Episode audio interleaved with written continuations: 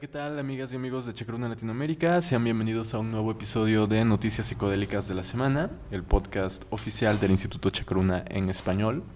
Y pues bueno, esta semana estaremos hablando sobre seducción sexual en las interacciones entre chamanes y participantes de ayahuasca, un tema eh, súper sensible, pero que al mismo tiempo tiene que ser abordado porque se visibiliza cada vez más dentro de la sociedad en general y por supuesto la comunidad psicodélica no está exenta de ello.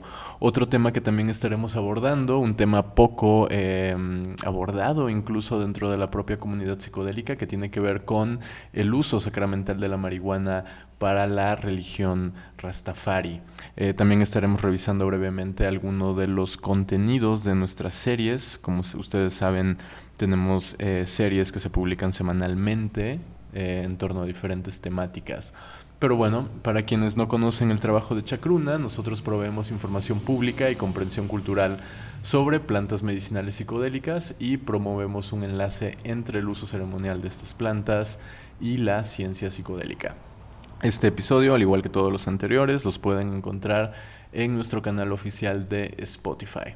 Así que bueno, hablemos del primer artículo de, esta semana, un, texto de la doctora Daniela eh, Peluso, una doctora en antropología que ha hecho este excelente artículo, incluso em, pues en el sitio web se pueden leer eh, fragmentos completos de las, de las entrevistas, ¿no? Entonces, eh, por supuesto, en este espacio solamente estaremos haciendo una, una breve revisión.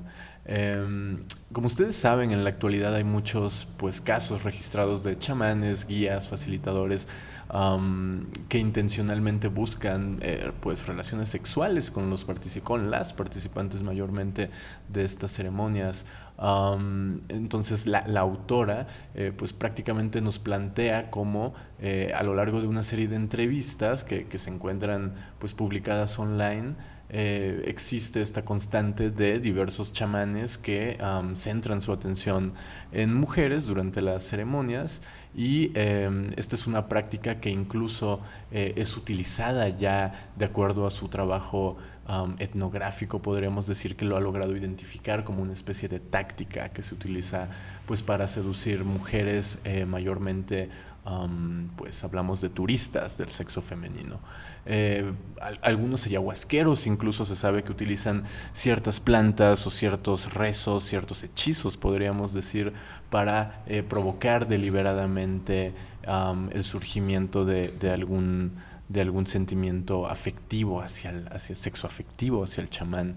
Eh, típicamente estas, estas seducciones, digamos, tienen lugar en, hacia el final de las, de las ceremonias, ¿no? Y ahí se trata de, eh, de generar un acercamiento en donde se produzca un cierto vínculo, pero todo esto es súper extraño porque más allá de, de, la cuestión tan baja, digamos, que, que, representa esta, esta propia acción, eh, al mismo tiempo también deja entrever otras otras cuestiones relacionadas con las consideraciones a nivel global y a nivel, y a nivel local porque pues básicamente el acoso sexual eh, cae a este nivel bajo desde el momento en el que choca con, con, los motivos por los que una persona o una mujer se acercaría a tomar ayahuasca. Es decir, las personas van a este tipo de ceremonias y este tipo de encuentros con una finalidad de sanación, con una finalidad de autoconocimiento. Y de pronto, em, pues eh, se tienen que trabajar traumas, incluso muchas veces relacionados a situaciones de abuso en, la propia vida de la persona. Por lo tanto, vamos, o sea, estos avances sexuales, por decirlo de alguna forma, que llevan a cabo los, los chamanes, son definitivamente eh, emocionalmente dañinos, cruelmente explotadores, como la propia autora lo, señala en, el texto. Entonces, esta situación pues parece agravarse cada vez más porque estamos perfectamente conscientes de cómo con el advenimiento del turismo de ayahuasca pues eh, em, se ha incrementado tanto la oferta como la demanda ¿no? de, de, ceremonias y de eventos que, que em, están ligados a todas las prácticas ayahuasqueras.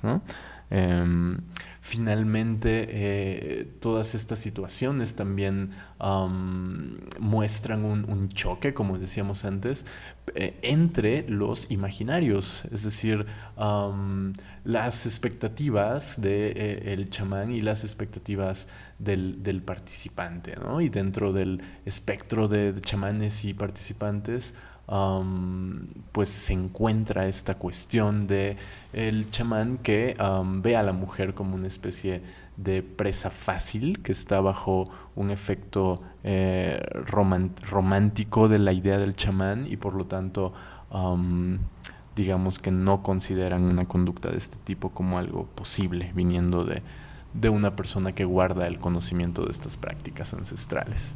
Eh, finalmente, tenemos también este otro texto que es publicado esta semana, que, eh, lo escribe la compañera Yasmin Birdi, y es una entrevista a Yalani Naya. Él es eh, un profesor, un doctor que bueno, básicamente trabaja en la, Escuela de Sacramento y en la Coalición Global de Estudios Rastafari y es profesor en la Universidad de las Indias Occidentales.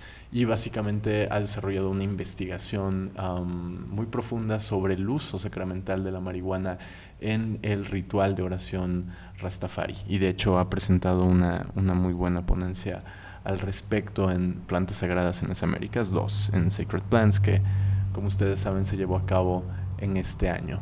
Eh, finalmente, para no eh, alargar demasiado toda esta cuestión, basta señalar que eh, existe una, una metanarrativa, tal y como lo sugiere Yalani en, la entrevista que le realiza Yasmín, ah, y esta metanarrativa, em, esta, esta historia o este mito, sugiere que el, que el, mito no entendido como, como mentira, sino mito entendido como como un mito fundacional, claro, ¿no?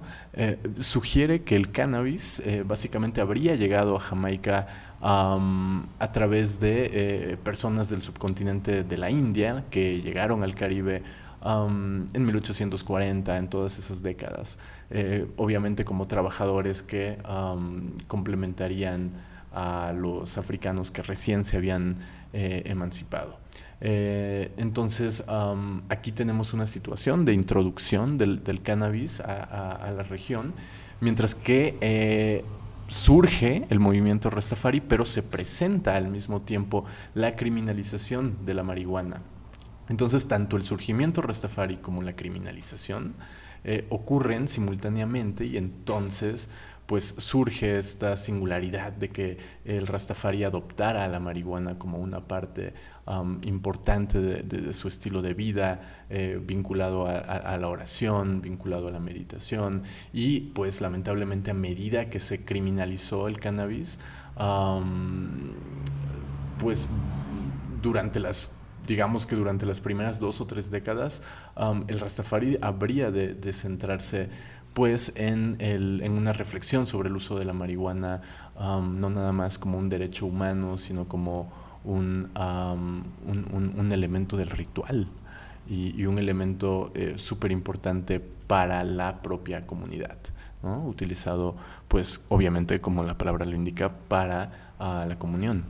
Y pues bueno, estas son nada más algunas de las cosas que, podemos mencionar ahora para no extendernos demasiado, pero el texto es realmente bueno y pueden encontrar incluso eh, cuestiones relacionadas a la perspectiva Rastafari, sobre eh, la edad en la que un, niño o un joven puede acercarse a la planta, ¿no? al cannabis, o incluso la perspectiva que tiene el movimiento Rastafari hacia las mujeres. En fin, temas eh, súper interesantes, incluso como decíamos al inicio, el tema Rastafari es poco abordado, incluso dentro de la propia comunidad psicodélica, ¿no? permanece como, como un submundo aparte. Eh, también, bueno, como ustedes saben, nuestras series semanales, ¿no? nuestro sábado de arqueología psicodélica y psicodélicos, pues se centró en esta ocasión en la famosa manita muscaria. ¿no? Como ustedes saben, este hongo pues ha estado asociado a la, al, surgimiento de la religión entre los primeros grupos eh, antiguos, tanto en Europa como en, como en Asia Y en esta ocasión, pues básicamente eh, el doctor Osiris González, quien está a cargo de esta serie de publicaciones, pues nos comparte producción cerámica, que, pues obviamente representa eh, inconfundibles hongos. Eh, este es todo un tema muy, muy interesante. Por otra parte, también nuestra serie de miércoles de arte wixárika en esta ocasión se centró en eh, una representación de un eh, sol azteca. Esta serie, como ustedes saben, está a cargo de la doctora Diana Negrín. Y eh, pues bueno, también nuestro lunes, perdón, nuestro domingo de ciencia nos presentó un metaanálisis de, de cinco ensayos clínicos que, pues tal y como se ha venido manifestando en una serie de eh, investigaciones desde los últimos 10 años al menos eh, se confirma los potenciales terapéuticos de la eh, terapia asistida con psilocibina, sobre todo pues centrada en la reducción de síntomas de ansiedad al final de la vida y sin efectos adversos. Entonces es sin duda un tema pues esperanzador en el sentido de la confirmación de estos potenciales médico-terapéuticos como ustedes saben, también si desean, si son autores y desean publicar con nosotros, nuestro Call for Abstracts sigue abierto, nuestra convocatoria para recepción de artículos. Y pues em, les tenemos también sorpresas editoriales que serán anunciadas próximamente. Ya nada más para despedirnos, también es importante señalar que eh, Chacruna eh, y Chacruna Latinoamérica específicamente participaron en el reciente octavo Congreso Universitario sobre Sustancias Psicoactivas eh, de la Facultad de Filosofía y Letras de la UNAM, eh, que pues es organizado por el colectivo académico Vía Sinapsis y pues ahí hubieron más de 20 participantes personas conectadas de toda América Latina durante tres días, eh, seis jornadas, tres matutinas, tres vespertinas.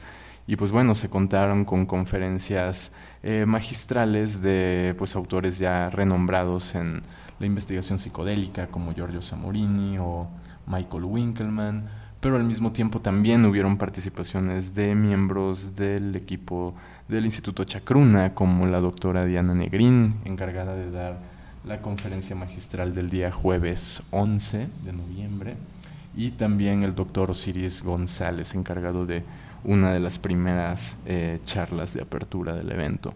Entonces, bueno, las grabaciones de todas estas conferencias las pueden encontrar también en el canal de Facebook de Vía Sinapsis o en el canal de YouTube de esta misma agrupación. Así que bueno, eh, hasta aquí nuestro podcast del día de hoy. Esperamos que lo hayan encontrado eh, nutritivo, útil y, agradable. Y muchísimas gracias por acompañarnos. Nos vemos la siguiente semana. Hasta luego.